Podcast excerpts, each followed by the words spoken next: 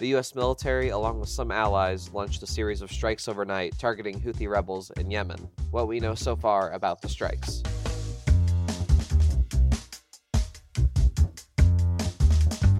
Produced by Defense News and Military Times, this is the Early Bird Brief. Each morning, we bring you the defense and national security news of the day.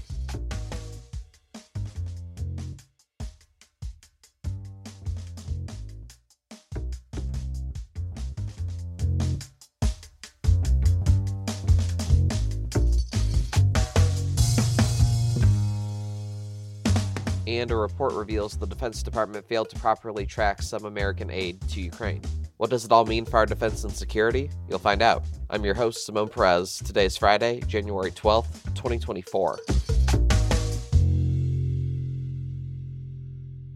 Hey guys, so just a quick note before we start. We are off on Monday to commemorate Martin Luther King Jr. Day, but tune in on Tuesday when my better half, Jonathan Lehrfeld, sits down with military veterans and journalism fellow Nikki Wentling to talk about a new report on extremism in military and vet communities.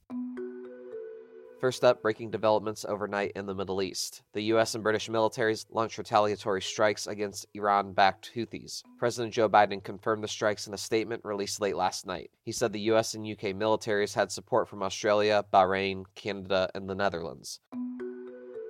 Here's why it matters. The strikes marked the first U.S. military response against the Houthis for a campaign of drone and missile attacks on commercial ships in the Red Sea and it comes just a week after the White House and its allies warned that there would be potential military action if the Houthi attacks continued. The Houthis say their assaults are aimed at stopping Israel's war on Hamas in the Gaza Strip, but their targets increasingly have little or no connection to Israel and imperil a crucial trade route linking Asia and the Middle East with Europe. Biden said the Houthi attacks have endangered American personnel and civilian mariners, jeopardized trade, and threatened freedom of navigation. Several U.S. defense officials confirmed the strikes to the Associated Press under condition of anonymity to discuss military operations. They said the militaries were bombing more than a dozen sites in Yemen using fighter jets and warship launched Tomahawk missiles.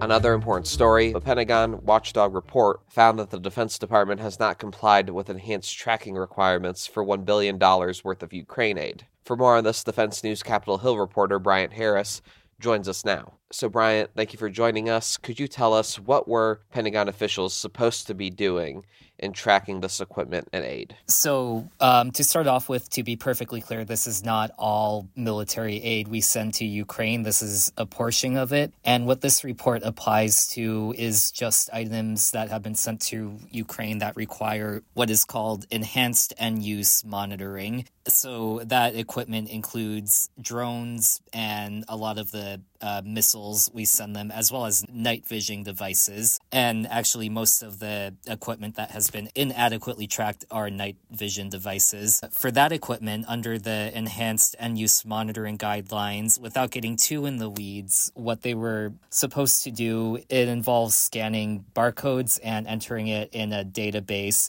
there's about 1.7 billion dollars worth that that they're supposed to do this for.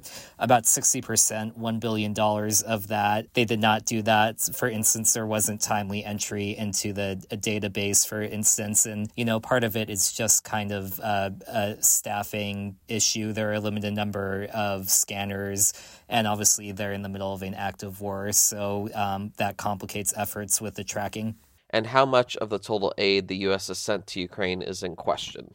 Yeah, so the this report, uh, so the, this enhanced end use monitoring that we're talking about here, that only applies to uh, 1.7 billion dollars worth of the um, aid that they've received. So that applies to again uh, night vision devices, which is what most of the improperly tracked items consist of, but also some lethal things like drones and missiles, for instance, as well. But again, that's uh, so the this only applies to 1.7 billion dollars out of the tens of billions in military equipment that Ukraine has received, and of that 1.7 billion, 1 billion dollars worth of that aid has not uh, has not been tracked. Thanks, Bryant. Pentagon spokesman Major General Pat Ryder said there are no credible signs the American aid is being used illegally, and the Defense Department is taking steps to better track its equipment. That includes working with partners to monitor inventory.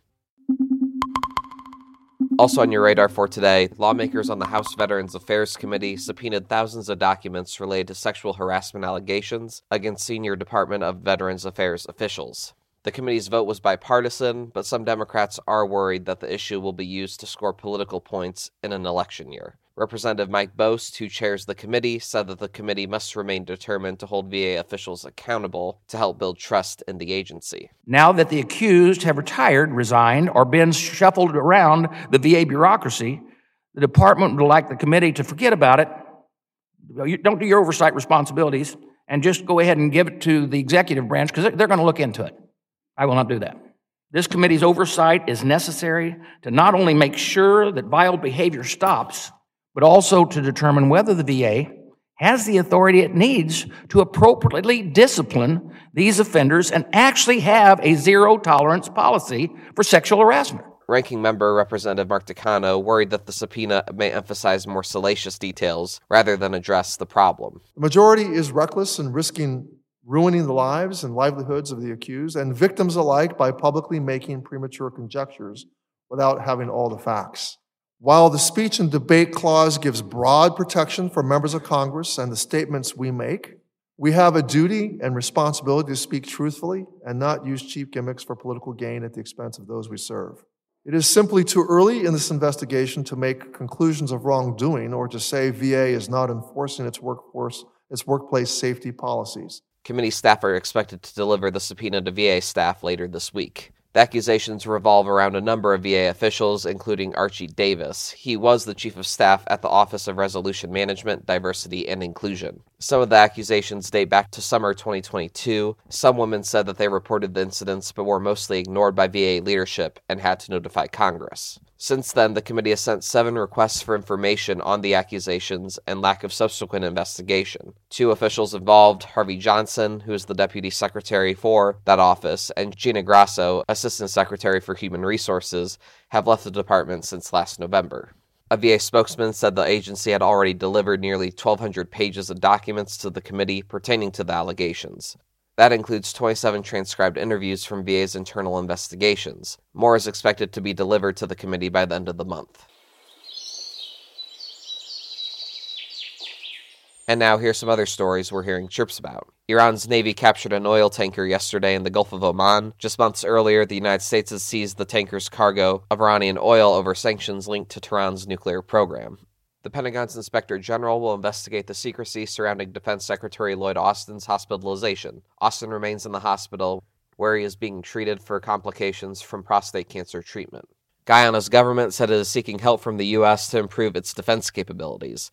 It comes amid fears that neighboring Venezuela might one day seize a disputed region in western Guyana that is rich in minerals and oil and the Defense Department is seeking feedback from military spouses on military life. The survey asks about perspectives on employment, relocation, childcare, and the health and well being of military families.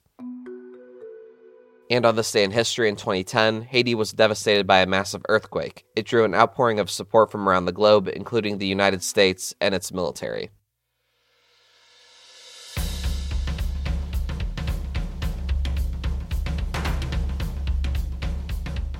That's it for us this morning. To get more top stories and breaking news, go to defensenews.com slash EBB to subscribe to the Early Bird Brief newsletter.